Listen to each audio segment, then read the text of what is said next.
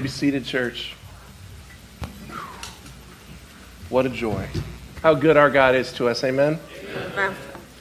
Listen, before we get into it today, I want to take a minute and do something kind of cool. Um, if you've been a part of Emmanuel for a while, you probably know this, but a chunk of our giving, 10% of our giving as a church, goes to support missional partners, various church plants, pastors, ministries, nonprofits. We believe firmly that if we uh, as a church are going to call God's people to radical generosity with their finances, that the church itself should be living in radical generosity with their finances, right? And, and, and we also know, if, if you've been here, right, Emmanuel was birthed as two other churches, Red Tree Church and West County Bible Church, kind of merged together and replanted as one new church. And each of those church families brought old, like established, passionate missional partnerships and relationships with them.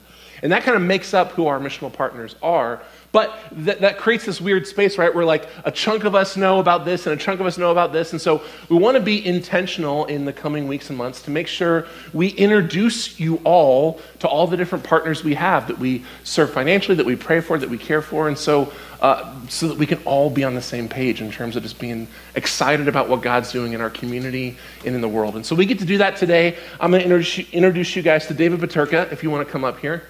David is the director of Win the Saints Ministries. This is a nonprofit that Emmanuel supports in Malawi. He's going to tell us who he is, a little bit about the ministry, and share some updates with us. You guys have probably heard this, but we're actually today at 4 p.m. in this space uh, screening a documentary called Win the Saints about the history of this ministry and just the amazing, cool things they do. Uh, I'm going to let David share just a little bit who he is, those things, and then we're going to pray over him before we jump into our sermon time. Sound good? Awesome. Thanks for being here, David. Good morning. Good morning. Yeah, David. it's a huge honor uh, to be with you all. It's a huge honor to be partnering, you know, between Win the Saints and Emmanuel uh, Fellowship Church. And uh, before I jump in to sharing anything, I wanted to, to start with a Bible verse. And uh, so it's just been a verse that's been heavily on my heart for a couple months. It's from Revelation chapter 4, verse 10. And uh, to me, it, it, depicts what I believe will happen uh, when Jesus comes back again, and those who call on his name to be their Savior will find themselves at his throne. And it just talks about how this group of people will take the crowns off of their heads and they'll cast them at his feet, and they'll say, You alone are worthy of all of the praise and all of the glory, all of the honor. And, uh, you know, I just see this being the earthly accomplishments uh, from our life. You know, the crowns that we receive, these rewards in heaven, the crowns will be, you know, falling into this category. Uh, it's not for the sake of being able to, you know, flaunt in heaven all the amazing things that we accomplished on earth. Uh, but the whole goal, you know, to me, is that we get to take those things off of our heads, take these crowns off, and throw them at the feet of Jesus and say, All of it was for your glory, all of it was for your name, and you are the one who's worthy to receive all of that glory. So that's. Uh, you know, uh, a big heart of Win the Saints that we've been established is to point all of the glory back to His name, and I believe that the Lord has led us, you know, into a partnership together because He knew that it would result in His name getting more glory and the kingdom of heaven coming to earth. so, yeah, so it's uh, just really exciting, you know, to see all your faces and uh, the things that, you know, with your help, we're able to accomplish. I wish you could see it uh, on the ground, you know, in Malawi. If you guys ever want to come over, let me know. We love having visitors. uh, yeah, my wife and I, we spend about nine months a year in Malawi, and, and we're back in the States, uh, usually about three months a year. So we've been here two months. We're leaving May 4th. Um, she woke up uh, very nauseous. She is uh, pregnant with our second baby. yeah, so we have a 19 month old. Uh, his name is Taji, which means crown in Swahili. My wife is from Kenya, and we met in Malawi. The language of Malawi is Chichewa, but we called our son Crown. Um, and uh, so, yeah, we're looking forward to, to having a little, another little one. Um, but I would love to just kind of briefly uh, summarize, you know, the three main things that, that Win the Saints does. Of course, you know, like Sam said, you'll, if you, you know, want to see the documentary, you'll see a bit more of the details of how it got started, how the Lord gave us uh, this call. uh, for what we are doing. But we started in 2011 as a nonprofit, um, and we first just started showing the passion of the Christ in villages, village by village, uh, in Malawi to uh, proclaim the gospel. And we, you know, preach, uh, invite people out for prayer if they would like individual prayer. Uh, there's usually three, four, five hundred people uh, per village when we do this and there are just thousands of villages. 85% of the 19 million people in Malawi are rural in villages. And so uh, that's, yeah, just been incredible. You know, we just believe that if we really want to see any form of injustice in any society, any culture, anywhere in the world, uh, be eradicated, the best way to do that is, is to proclaim the gospel. Because when His kingdom comes to earth and His culture, the culture of the kingdom of heaven, comes into our hearts, it does two amazing things. It, it eradicates these detrimental attributes uh, of sin and idols in our heart that, that show themselves, manifest themselves in different ways in culture. But it also does a, a really beautiful thing. Uh, uh, you know, it exemplifies beautiful attributes uh, of culture and us, the way that we've been created to, you know, show the world, um, being created in His image. You know, show the world who Jesus is. Um, and so we then started moving toward fundraising for um, building the first and only long term trauma counseling safe home in the country of Malawi. And um, we were pointed um, to the, you know, the city that had the highest ratings of gender based violence in the whole country. We met the senior chief of this city, and uh, he said, In no way am I proud that I sit over this city that has this reputation of people would refer to Mponela, where we are, as the armpit of Malawi. Uh, because of this reputation of these, these grown men abusing these young girls. And so um, he gifted, you know, called together 62 uh, other influential people in the city, and they gifted us 12 acres worth of land, where we now have, in 2015, we were able to complete uh, the first and only long term trauma counseling safe home. We've had uh, a total of 212 girls come into our year long program. Yeah, we currently have 48 girls that are in the program right now. And uh, so we just opened dorm number three uh, about halfway through last year. We were able to go from a maximum capacity of 36 up to 54. Each dorm house can house 18 girls. We're currently building dorm number four, and uh, we hope to have it done in you know a matter of maybe four or five months so that we can even raise our maximum capacity up to 72 girls. Um, there are actually you know, all the cases of what's called defilement, girls who are 16 years old and younger. Uh, we've had a couple three year olds come into our program. They all get referred to us from the victim support unit branch of the police in our city. And um, we just, 95% of all the cases come to us from the one victim support unit in our community. There are actually a total of seven victim support units within about a 50 minute drive of the safe home in, in different directions. All these other six that we don't partner with have all come to us and pleaded with us uh, to see if there's any way that they could start referring their cases of defilement in their communities to our safe home as well. But we've had to tell them at this point we just don't have the capacity to be able to handle um, the vastness of these uh, abuse cases. And so, yeah, we're just trusting the Lord to continue, you know, uh, expanding our territory so that we can have more uh, dorm houses and, and start partnering with more of the victim support units. We have seen him uh, move uh, very significantly in, in the matter of the last couple years. Since we started in 2011, we all always just kind of you know hovered for about nine years. All of a sudden, in the last um, two years, we've just seen exponential growth. We've almost tripled in in size. We have 54 Malawian staff members in Malawi now. Um, and uh, so, yeah, we really just believe in empowering, you know, Malawians. We believe that they are uh, more capable, uh, understanding the language and the culture uh, and the challenges that they face and have grown up facing than someone halfway around the world that's going to come into that culture. And we don't want to be seen as just kind of this American-led type of organization. And so we see it more as coming alongside of of them and empowering them and giving them the resources to be able to, you know, uh, address these these issues.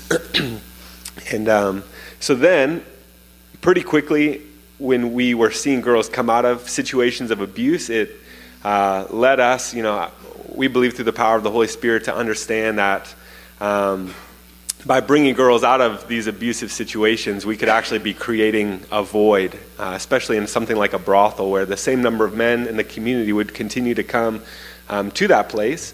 And indirectly, through the success of helping all of these girls be freed from that, uh, there would actually be traffickers that would just go into villages and bring girls who wouldn't have otherwise been abused, you know, to, to recruit them into filling the void that we created. Um, and so um, the Holy Spirit just helped us understand that the only true sustainable way of seeing a reduction in cases of abuse has to involve seeing the hearts of men be transformed by the gospel of Jesus. And so in uh, the past three and a half years, we've slowly been starting more and more uh, men's groups. So we're up to having seven weekly groups with men, anywhere from 15 men to uh, one of our groups has 80 plus men that come weekly uh, to study Scripture, you know, understand what God um, has called them to as as men to be men, uh, husbands and fathers that honor and dignify and, and treat you know women and girls with with dignity and respect. Yeah, and so that's um, amen. So. Um, yeah, that's uh, just been incredible. We also launched a school in January. A lot of the girls were attending schools uh, in our in our you know the city that we are in, about an hour north of the capital city, which is called Lilongwe. Uh, we're in the city called Mponela, and um, they were just facing a lot of bullying. When a girl is abused uh, in Malawi, typically in the eyes of society, they lose a lot of their social value, and they're seen just as you know kind of trash. That, that all they're good for is just to continually be abused, um, and so it was uh, just hindering you know their growth toward healing quite a bit. And so uh, we started moving toward um, building a school. So we launched in january we bought a separate plot of land about 300 yards from where our safe home is and just in december we've actually been working on and we just finished about two weeks ago like negotiating the four plots of land in between where the safe home is and the school site so, yeah, so we, we just finalized the purchase of, uh, from, from start to finish, our property is a thousand yards long. It's a one kilometer long in the measurements of Malawi. um, so, so yeah, again, we've just seen uh, an amazing amount of growth, and it's been such an honor um, to see, you know, firsthand, and uh, again, such an honor to have you guys partnering with us. And even though it's uh, half a world away. Uh, we do want you to know that you're so important, you're so valuable to us. And uh, I'd love to just share one last thing because, um, you know, not only is a partnership in terms of finances uh, helpful, but we really value prayer support. Uh, to know that people are praying over our work um, it just means a lot.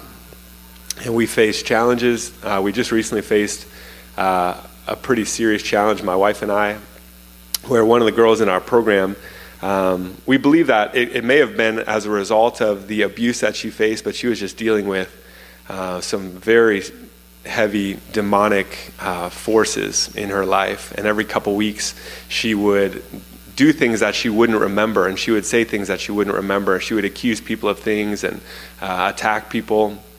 And so when she came into our safe home a couple weeks after she came in, she um, went to the police and reported it, they, they had just gone home on holiday like three weeks after she came in. So while she was home in her village she reported our head trauma counselor and a couple other staff members uh, said that they were physically beating her uh, after she had come into the safe home. And so they did an investigation and they the mom you know showed up and said no no no this this has been happening every couple weeks. She just uh, you know accuses people of stuff and and uh, so then, after you know, kind of this investigation, they, they realized that uh, it hadn't actually been happening.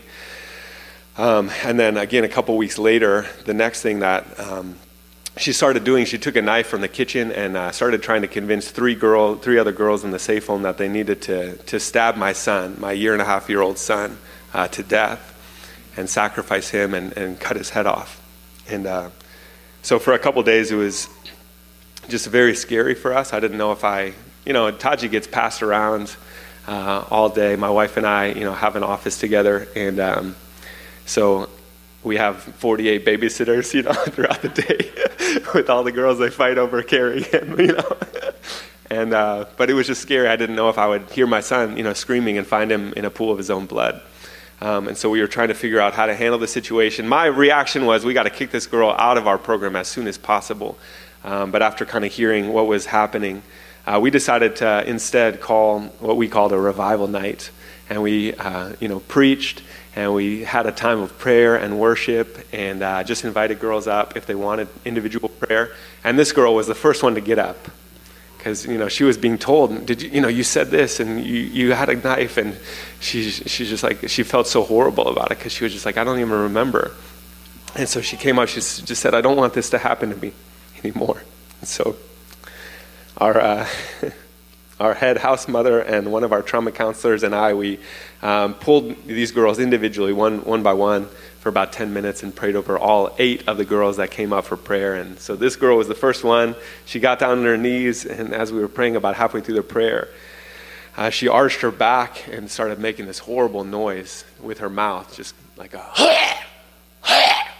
and then this, this white, vomity, foamy stuff just shot down the front of her dress.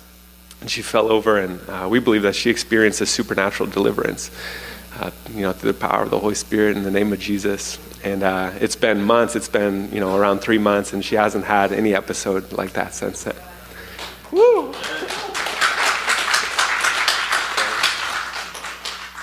So, if you happen to uh, get the paper, we just had today in the Post Dispatch, uh, we had a big thing done on Win the Saints. So go ahead and grab that. I'm going to go to Dierbergs and get one after this.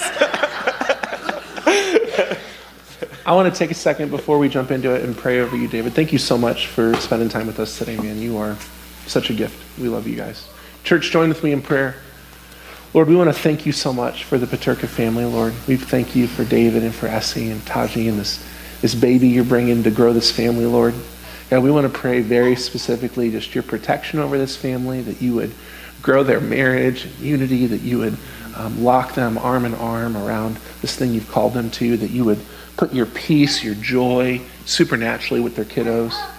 Um, and Lord, we just pray that you would give them perseverance, them and all the staff people, as they seek to do this work that is so vital, so, so such, a, such a beautiful, such an obvious part of your kingdom work to, to love the least of these and to fight the effects of the curse in this world and to see people move from uh, death to life, from lostness to salvation. Lord, we pray your blessing, we pray your presence, we pray your joy. And we pray, Lord, that you would continue to advance your kingdom in Malawi. We love you, Jesus. We thank you for these things. So we pray in your name. Amen. I love you, dude. Listen, if you don't know David, please grab him before you leave today. Shake his hand, say hi. There's so many ways you can get to know about this. If you're a social media person, look up uh, Win the Saints on, on Facebook or those sorts of things. David does an amazing job, David and Essie, of keeping those things up to date, build, putting updates in there. They do little micro fundraising things for specific projects day to day and week to week. It's, it's something you can really be a part of and stay connected to. And so we would encourage you guys to reach out. If you are at all able to come today at 4 o'clock and hang out uh, and do the film screening, I would love for you guys to be a part of that. Man, woo, that's exciting, huh? I, uh, I, feel, I feel a little ill prepared to move from that to the sermon because I feel like that was the sermon, but let's do it. We're going to be in John chapter 12 today. If you guys want to go ahead and open your Bibles to John chapter 12, welcome to Holy Week. If you uh, are someone who is not from a church tradition where maybe that language is normative to you, uh, welcome. I'm glad you're here, glad you're worshiping with us here at Emmanuel. Um, you know, as good Protestants, uh, most Protestants have pretty much rejected the entire church calendar except for like Christmas and Easter. And there's some theological reasons for that that, that, that are probably good. But, but I do think there are aspects of that part of church history that's actually really helpful for us and really grounds us in who Christ is and the proclamation of the gospel. And so I'm joyful to call this Holy Week and to invite us to spend this week reflecting, praying, preparing our hearts to celebrate the beautiful reality of the resurrection in the gospel of Jesus. It's such an amazing thing that we get to celebrate. And so I think uh, the stuff we do in Holy Week, Palm Sunday, and Good Friday, and those sorts of things can really help kind of get our hearts ready for that celebration. So I would encourage you guys, if this is a new thing to you, to just kind of do it you know, go online, find a Holy Week devotion to read over this week. We're going to be looking uh, at the Passion Week through the lens of the Gospel of John. So grab John and dig through that this week in your personal devotional time. Um, but anyway, as we jump into this, I want, I want to give you guys a quick kind of reflective question. I want you to think through this question in your head, hold it in the back of your mind as kind of an interpretive lens for as we walk through this text today. And it's simply this How do you understand winning? What is victory in your mind? Some of you, if you're my age, like immediately heard like a rap song going like, all I do is win. But, but, but I, want you to, I want you to ask that question in your head. What is winning? What is victory? Right? What, what, what, what kind of things do you associate with that glory, power, strength of being victorious? Because one of the other names for Palm Sunday is Victory Sunday, right? This is, this is the day where we, where we kind of step in and look at the story of what's called the triumphal entry or the victorious entry when Christ enters into Jerusalem for the last time before his death. And it's, you know, if you grew up in church, like this is like the famous story, right? He gets in the donkey and people have the palm fronds and they wave them. Like I have like memories of childhood of them handing out actual palm fronds to the kids, you know, which what we would do is like rip all the leaves off and then whip each other with them. But which is not the point of the story, but that is what four brothers figure out how to do at church. Uh, but this, this victory story, right? Like, this is kind of the essence of what's going on here. And, and what's interesting about it, and what, what I think is going to be helpful for us today, or push us to what God has for us today, is that there really is something unique about the story of the triumphal entry in that it's the only time during church's earth or during Jesus' earthly ministry where the people around him treat him accurately, right? The triumphal entry is the only time during Jesus' earthly ministry when he's actually treated like a king, like the Messiah. They actually glorify him and worship him and honor him as Messiah, as king. But what's beautiful about this, and what's I think going to be challenging for us today, is that Jesus' response is to basically just kind of push it away. He, he actually kind of shuns this glory given to him as Messiah as he enters into the city, which is really interesting, but I think it's going to be helpful for us today because I think what we're going to see is that when Christ receives this earthly glory, his response is to just kind of dump it on its head and say, I'm not, I'm not looking for earthly glory. I'm not here for that. I'm actually here for, for a kingdom of God purpose. I'm actually here for eternal glory. I'm actually here to suffer and die and, and to give myself for my children. And what we see is that for Christ, his glory is actually in his death. And his victory is in his sacrifice, which I think is going to be just good for us as his followers to consider today. So let's read this text and then we'll jump into it. John chapter 12, starting in verse 12, we read this. The next day, when the large crowd that had come to the festival heard that Jesus was coming to Jerusalem, they took palm branches and went out to meet him. They kept shouting, Hosanna! Blessed is he who comes in the name of the Lord, the King of Israel. Jesus found a young donkey and sat on it, just as it, was, as it was written Do not be afraid, daughter Zion. Look, your king is coming, sitting on a donkey's colt. His disciples did not understand these things at first. However, when Jesus was glorified, then they remembered that these things had been written about him and that they had done these things to him. Meanwhile, the crowd, which had been there when he called Lazarus out of the tomb and raised him from the dead, continued to testify. This also is why the crowd met him, because they had heard he had done this sign. So the Pharisees said to one another, You see, you've accomplished nothing. Look, the world has gone after him. Now, some Greeks were among those who went up to worship at the festival, so they came to Philip, who was from Bethsaida in Galilee, and requested of him, Sir, we want to see Jesus. Philip went and told Andrew, and then Andrew and Philip went and told Jesus, and Jesus replied to them, The hour has come for the Son of Man to be glorified. Truly I tell you, unless a grain of wheat falls to the ground and dies, it remains by itself. But if it dies, it produces much fruit. The one who loves his life will lose it, and the one who hates his life in this world will keep it for eternal life. If anyone serves me, he must follow me. Where I am, there my servant also will be. If anyone serves me, the Father will honor him. My soul is troubled. What should I say? Father, save me from this hour? But this is why I came to this hour. Father, glorify your name. And then a voice came from heaven I have glorified it, and I will glorify it again. The crowd standing there heard it and said it was thunder. Others said, An angel has spoken to him. Jesus responded, This voice came not for me, but for you. Now is the judgment of this world. Now the ruler of this world will be cast out. As for me, if I am lifted up from the earth, I will draw all people to myself. He said this to indicate what kind of death he was about to die. Then the crowd replied to him, We have heard from the law that the Messiah will remain forever, so how can you say the Son of Man must be lifted up? Who is this Son of Man? Jesus answered, The light will be with you only a little while longer. Walk while you have the light so that darkness doesn't overtake you. The one who walks in darkness doesn't know where he's going. While you have the light, believe in the light that you may become children of light. Jesus said this and then went away and hid from them. In this, beloved, is the word of the Lord. Pray with me. Father God, we ask this morning as we take a few minutes to be in your word that you would be our discipler. Spirit, we ask that you would illuminate the text, that you would do your ministry to our hearts, that you would illuminate and remind us of things we've forgotten in our faith, that you would teach us new things about Christ, that you would convict us of our sin, and that ultimately, Father, that, that we would hear from you today, that we would meet with you in the way our hearts need. That we would leave this place having been encouraged, challenged, connected to you. We love you, Jesus. We trust you for these things, and we are eager for them. So we pray them in your name. Amen.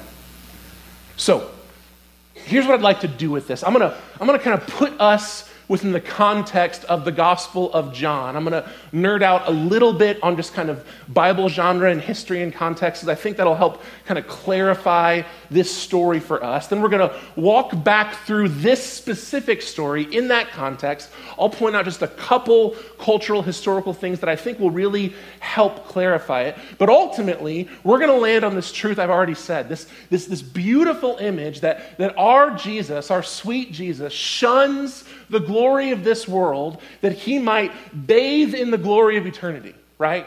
That he is not about the comforts and victories of this world, but he is about the victory of eternity, of heaven, of winning you and I unto him through his sacrifice.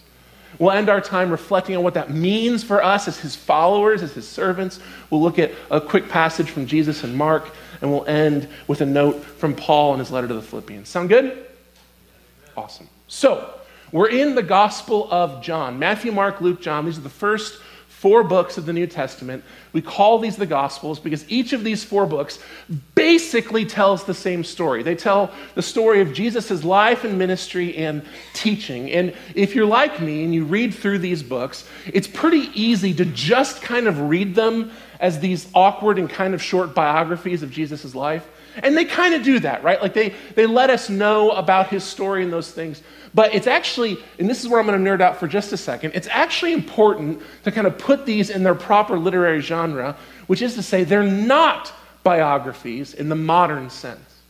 They're a thing that ancient historians call a bios, which is kind of the great great grandfather of what we call a biography. And they're similar enough that most of the time the difference doesn't really matter. But when you get into the Gospel of John, the difference becomes a little more apparent. And it's simply this a biography, the way we think of it, that modern genre, is basically a personal history, right?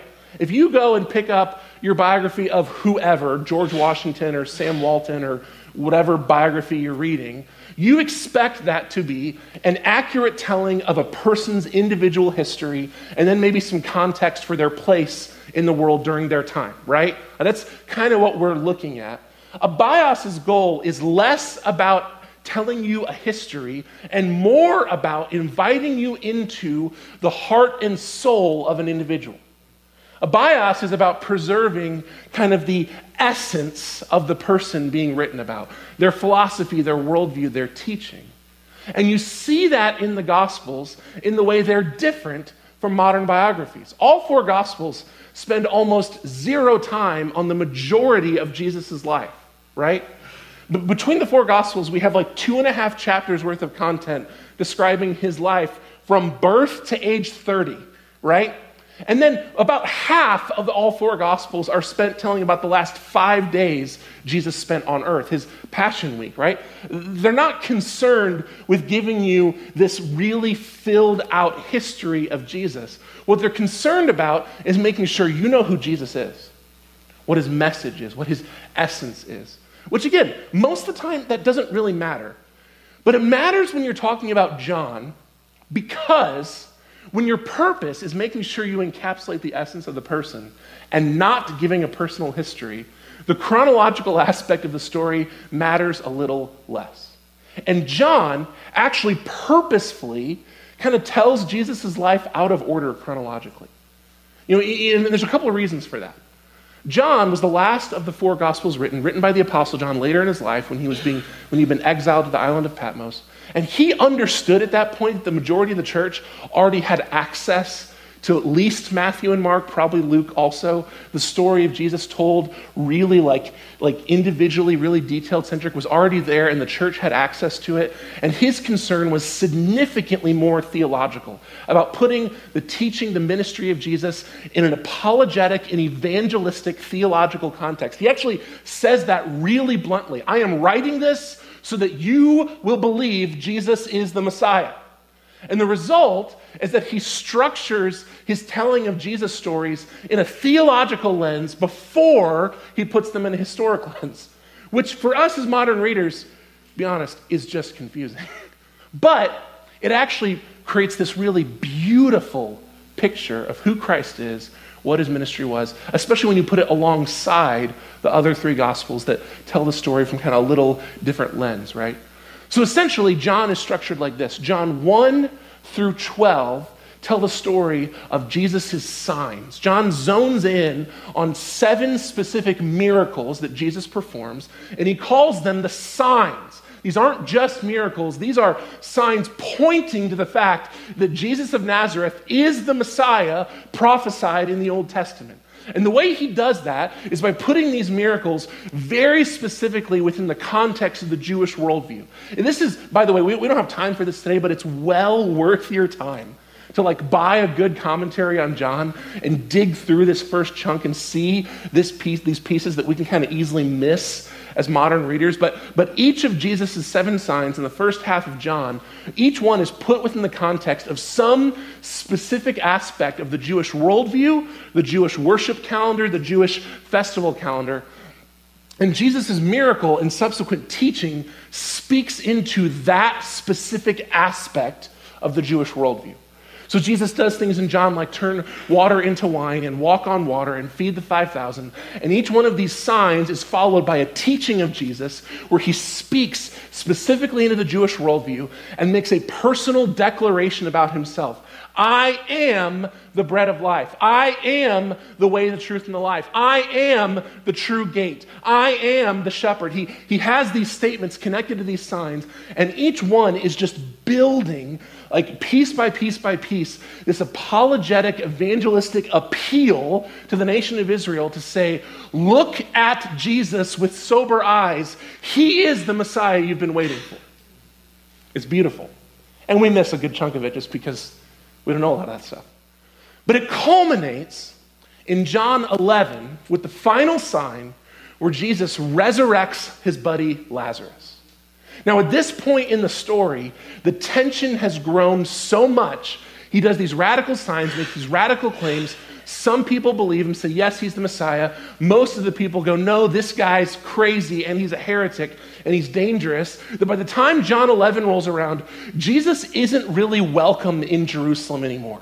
That is a dangerous place for him to go. But he gets word that his buddy Lazarus, who basically lives in the suburbs of Jerusalem, is sick and dying.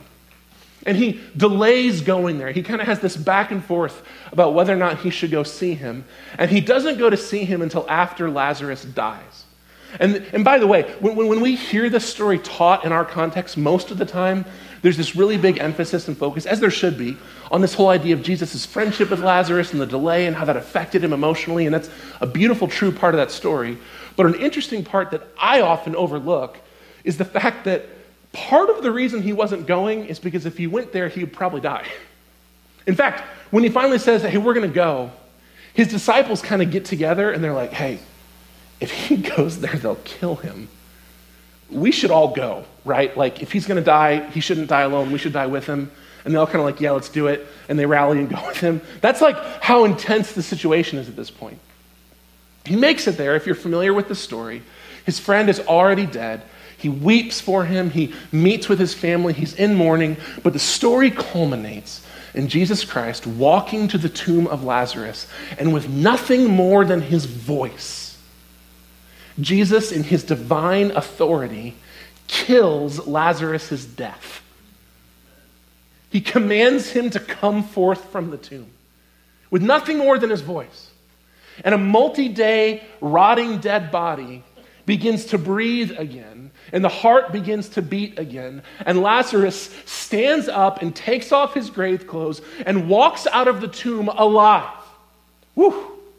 It's intense, it's powerful. You can imagine, like, the moment where everyone's standing there going, Did I just see what I thought I saw? And it blows everything up. The people who saw it are like, I'm all in. This guy's Messiah. Like, that was like stinky, rotten, gross, dead body, and now he's hanging out, having parties.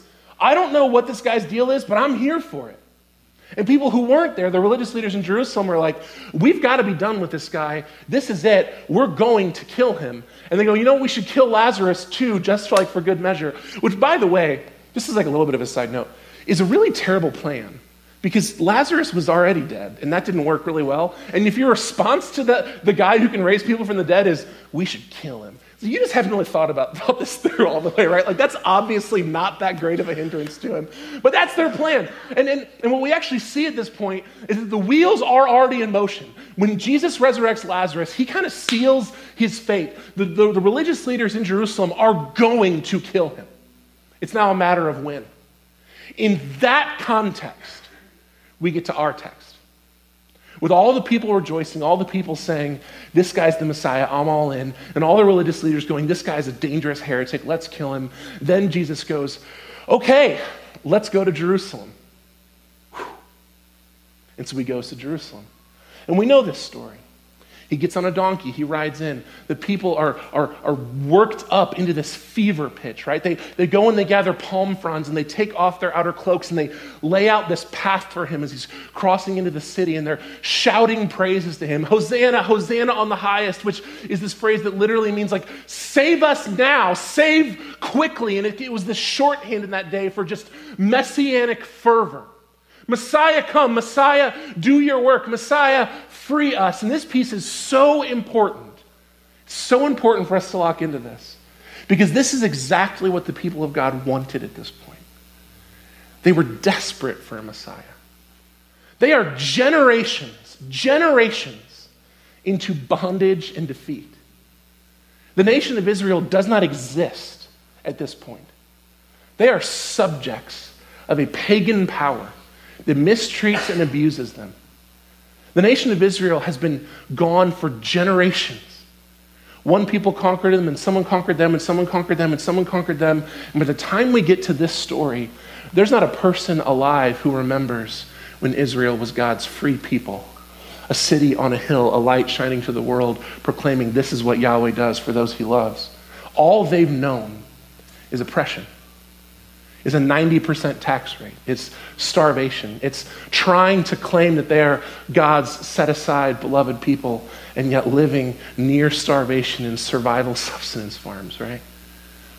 This is the reality, and they are desperate for a Messiah. Because they look back in their history. By the way, Messiah is this word that literally just means anointed one. It's, it's, it's, the leader that God has chosen and set apart for his work. They look back over their history and they see men like Moses and Joshua who were anointed by the Spirit and called to free his people from slavery. And they, they go back and they read books like Judges and they read about Gideon and Ehud and these anointed men who, through the power of the Spirit, freed God's people from oppression. And they go back and they read about men like David and Hezekiah who were anointed by God and they raised up an army and freed God's people from oppression. And so they're saying, Lord, send us another Messiah, please. We get it. We've read the prophets. It was our sin. We broke covenant. That's why you destroyed our nation. But, but we're 400 years into this and we're doing our best to walk in repentance. We, we're doing our best to follow the laws. Please, Lord, forgive that and establish us again. Send us a Messiah. Send us another David. Send us another Hezekiah who will raise up his sword, who will walk in holiness, who will draw your people back to you, back to worshiping you, back to the covenant, and then will overthrow our oppressors so we can be a people again, so we can have freedom again, so the world can look on Israel again and see that God is who he says he is. This is what they're looking for. When they shout, Hosanna the King of Israel. All of this is built into that. As they, as they usher Jesus into Jerusalem, they're saying, we, we believe the Messiah is here. It's time. We've seen what you can do. We know God has anointed you, so just draw your sword and we're in it with you, Jesus. But that's not what Jesus is actually here for. And so, Jesus, receiving this glory, entering into the city. You know, the, the other three gospels, they kind of move past this scene Jesus enters in, and they kind of move on to his interactions in the temple. But John lingers here and gives us this interaction between Jesus and his followers in the crowd, where he basically just goes, I'm just not about this. I'm not here for this. I'm not into it. And he gives us this parable it's so interesting. He gives us this parable where, where he says, you know, unless a grain falls to the ground and dies, it doesn't produce any fruit. And that's kind of my deal. that's what I'm here for. He brings it back to just going, I know you're looking for a guy to come and overthrow Rome. Because here's the thing, guys this is not the first Messiah, quote unquote, to be ushered into Jerusalem with shouts of praise in the last couple years at this point. Israel is ready for a Messiah. They're looking for a Messiah, and many people have claimed that title and have sought to build up armed uprisings against Rome. And what happens each and every time is Rome shows up and brutally, publicly murders them. And so they're looking to Jesus going, this guy literally can't die. so maybe he'll do better. This has got to be it. And Jesus' response is actually, my plan is to be brutally, publicly murdered by Rome. That's actually where this thing is going. A seed has to die in order for the plant to grow and bear fruit. It's such an interesting analogy, right? It's an interesting parable because if you think about it, like none of us are farmers, but I think we all like sat through that class where we had to put the bean in the cup, you know, and like let it grow. Like we know this piece of how it works, right? Uh, it's not like a seed dies. It's just like a different form of the plant, right? But there's something so important about that. There's something so important about that. What Jesus is pointing to here is this world, this life, this glory, this stuff this is not what I'm here for. This all has to die in order for my actual thing to happen. The seed doesn't die in a literal sense, but that form of the plant does die. It goes away. So the roots can grow out and the, and the thing can sprout out of the ground and it can bear tons and tons of fruit. And so Jesus looks at his life, which, by the way, Jesus lived in his context a wonderful life. He had friends we hung out with. He got to travel. He got to preach God's word. He got to engage in the beautiful creation. He got to worship the Lord, right? He had, in the context within which he was, like he had a beautiful life. But he essentially says, I'm not here for this. I didn't come to earth to hang out with my friends and eat good food and see beautiful landscapes and preach. I came to earth to suffer and die to drink the full cup of the wrath of God, that sin might be expunged, that the curse might be killed, that death might be no more, and that my children may come to me in righteousness and holiness and perfection forever. Jesus takes this earthly glory that's given to him and he just kind of pushes it off. He says, That's just not, it's not my thing. And praise be to God, but that's not his thing. What an amazing gospel, amen? That, that, that, Jesus had such a cosmic perspective on his ministry. That he wasn't there to establish Israel over and above Rome, but he was there to establish you and I as holy and righteous before God. That, that, that, his perspective was so much bigger than that moment and that space and that life and, and those friends and those connections. His, his, his perspective was eternal. That all of God's children might be called away from the curse, away from death, away from suffering, away from sin, away from what we have brought upon ourselves, and to our Creator God. That was his perspective. I'm not here for this. I'm here for something bigger. And then he, and he does this. I mean, that's an amazing gospel, right? That's a gospel we can get behind and celebrate. Amen. And we could end right there and just all say amen and leave and be stoked. But Jesus isn't content with that either. he actually pushes it a little farther and goes, and by the way,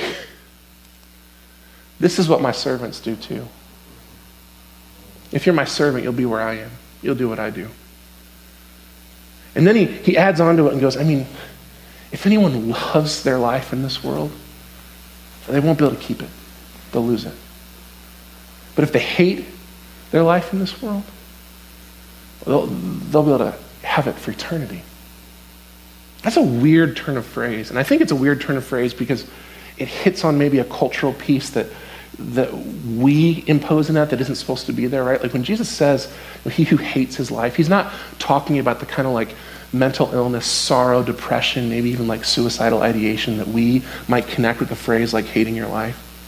This is actually a pretty common figure, a hyperbolic figure of speech used by rabbis at this time, where essentially he's just saying, if you value this life over eternity, it's not going to work. It's not going to work. You have to value eternal life over this present world. You have to value the bigger picture. You have to value forever over and above right here and right now. Because, beloved, at the end of the day, the glory of Christ is not a bunch of people with palm branches, it's his death, it's his accomplished mission on our behalf. At the end of the day, the victory of Christ was not the emperor defeated and Jesus, you know, putting his sandal over him and like holding up a sword. The victory of Christ is his sacrifice, it's his suffering, it's his loss on our behalf. At the end of the day, the ministry of Jesus is cross now, crown later suffering, sacrifice, humble, quiet, background, others first, now. Glory, good, blessing, later. Cross now, crown later. This is the, the ministry, the way of Jesus. And then he goes on to say, and this is what my followers do. Now that can be confusing because the reality is you don't do what Jesus does. right? Like, you don't die for the sins of the world and drink the wrath of God so that others might be made righteous. You can't do that, sorry. Uh, actually, not sorry. That's, you don't want to try and do that. You want, we don't do that. Christ does that. He did it once, he accomplished it. The work is done, death is defeated. In him we have life, we have victory. Amen. But we are like Christ. His servants are like him. They do what, go where he goes, in the sense that those who follow Christ must, must move their perspective, shift their perspective to an eternal perspective. Those who are servants of Christ must, like Christ did, shun the glories, the strength, the victory of this world for the glories, the victory, the strength of the eternal kingdom of God. This is what it means to follow after Christ, to be a part of his kingdom, to be his servant, to be where he is, means, in part, that you have the same perspective that seeks cross now and crown later.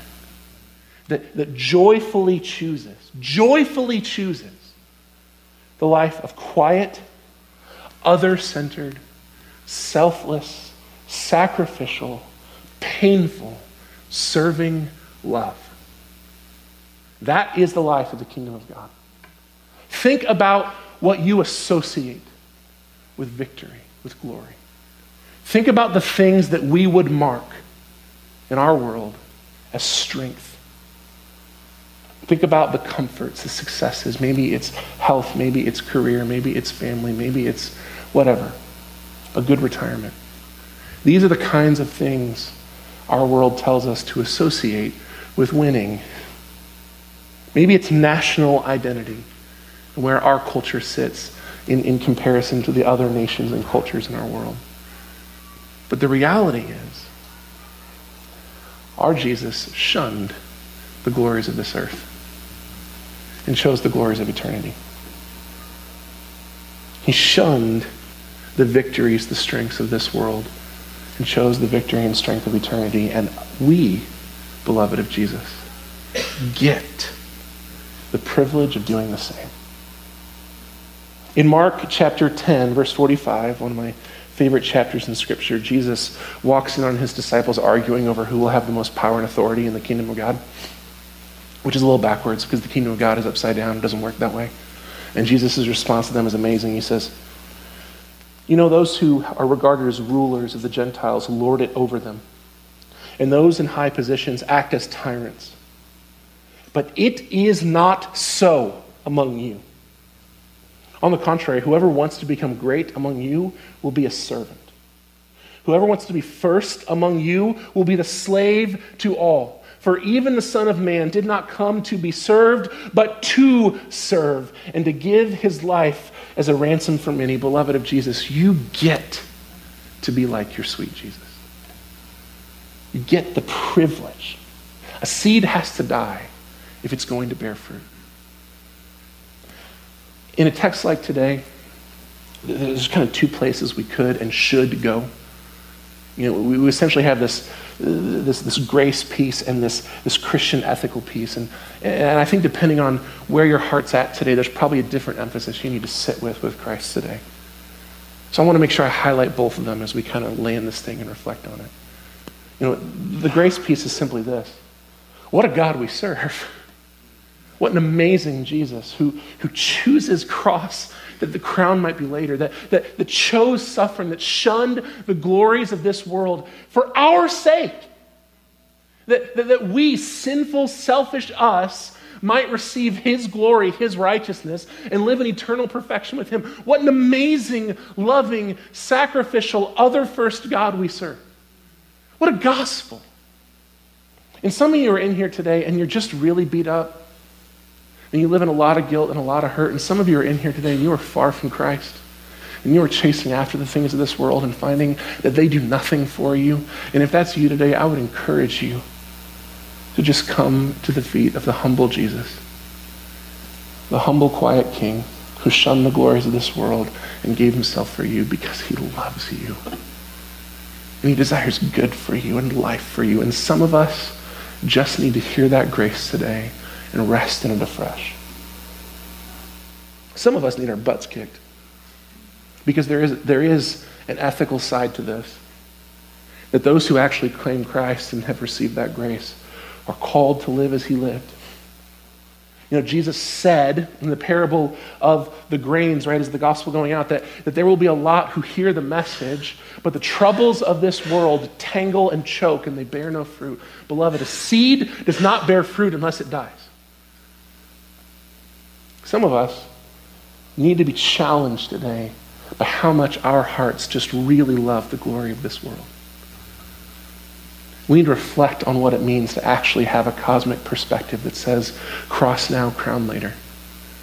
Others first, sacrifice first, service first. Not me, but you. Some of us need to reflect on what that means to actually be a servant of Christ, to actually walk as he walked and live in his kingdom, his upside down kingdom that shuns the glories and pleasures of this world, for the sake of serving others. And honestly, a lot of us probably need to do both those things. Sit in the grace afresh, be challenged by our own selfishness. So I'm going to encourage you to reflect on that. But I want to end with this. I want to end by giving you guys an image to kind of kind of help fuel your thoughts, your reflections on this. Chris, if you want to come up, you can. I'm going to kind of end us with this. Kim and I finally gave up and bought a minivan, and that was giving up for us. this is so dumb. But in our early 20s, early in our marriage, Kim and I actually had a moment where we came together, locked each other in the eyes, and said, like, we will never buy a minivan, right? We're agreed on that. It doesn't matter what that means for us. Doesn't matter if we have to buy old beat up cars. Doesn't matter if we have to drive separately. Doesn't matter. Like, we will not own a minivan. And we were like, yes, we were locked in on this. But if you know us, right now we're in the middle of the process of getting our foster license. And part of that process meant getting a bigger car. And we sat down and looked at our finances and realized, well, all we can afford is a minivan. so, minivan it is. And even though 25 year old me is standing in deep judgment of me right now, what's amazing is I don't care. I don't care not because I'm some awesome dude. Listen, it kills my soul a little bit. I don't care because saying yes to Christ is so much more fulfilling, is so much sweeter than trying to hold on to what 25 year old me thought was cool. Right? When you say it like that, you're like, oh, yeah, okay, that's actually an easy decision. I say that because this Jesus, in this famous story, and I'm going to end this with this image, entered Jerusalem on a donkey. And a donkey is essentially the minivan of first century Palestine. Now, listen, there is some prophetic significance in this, and he quotes Zechariah, and there's this whole thing about the king riding in in peace and all those different things, and that is true and beautiful and worth reflecting on. But for our purposes today, I want you to reflect on what the average person standing there with the palm branches would have known about donkeys. Here's what they would have known about donkeys rich people enter Jerusalem in coaches, carried by people or drawn by animals. Warriors and generals and strong men enter Jerusalem on war horses, covered in armor and ready to sprint and run. Wealthy merchants enter Jerusalem on camels, covered in decorations and laden with wares to sell. Poor people enter Jerusalem on. Blue collar workers, uneducated people, hicks from the country enter Jerusalem on donkeys. The donkey is the minivan. It's not the cool vehicle. It's not the vehicle of prestige. It's not the vehicle of glory and power. Uh, do you guys know what the beast is? And I want you to get this image. Can you put it up here on the screen for me? This is the president's limousine. It was, it was, it was issued in 2018. It's this insane thing. You should Google it. It costs like between two and four million dollars, and we don't know because it's top secret what all's in it and they make one of these, a couple of these things like every 10 years, and they go back and forth between Lincolns and Cadillacs, and they're so fancy. They're hermetically sealed, have like their own air filtration system. They have like four inch bulletproof glass and military grade armor built into the body. This one has a refrigerator inside with the president's blood in it. Like literally. it's wild, right? These things are insane. This is what you expect the president to show up in. The beast, as it is known, has the best of every military armament in it. Literally, it's decked out like an on the field military vehicle. It has the technology of a SpaceX capsule in it. And on top of that, it's a Cadillac. Right? It is decked out with everything power and authority should have. If you were going to some rally to see the president, and I don't want to get political, so I'll just say pick your favorite president of the last 30 years. You were going to a rally to hear that president speak. This is what you would expect him to roll up in. To step out of that vehicle in an $8,000 suit, surrounded by a squadron of the most trained soldiers in the planet, and to walk up and set up shop, right? Imagine if you were at that same rally and the president rolled up in a 1998 purple Dodge Grand Caravan. And he got out and he's wearing his pizza sauce stained sweatpants he's like, let's do this thing. That's not how you expect the president to show up. You expect him to show up in his glory, in his authority, in his power. But we, beloved, Worship the God, worship the Savior. Follow after the Jesus who decided to ride into Jerusalem who drove the minivan because he shuns the glory of this world because his perspective is eternal. Sit with Jesus. Reflect with him about what he might be telling you this morning. And we'll end our time.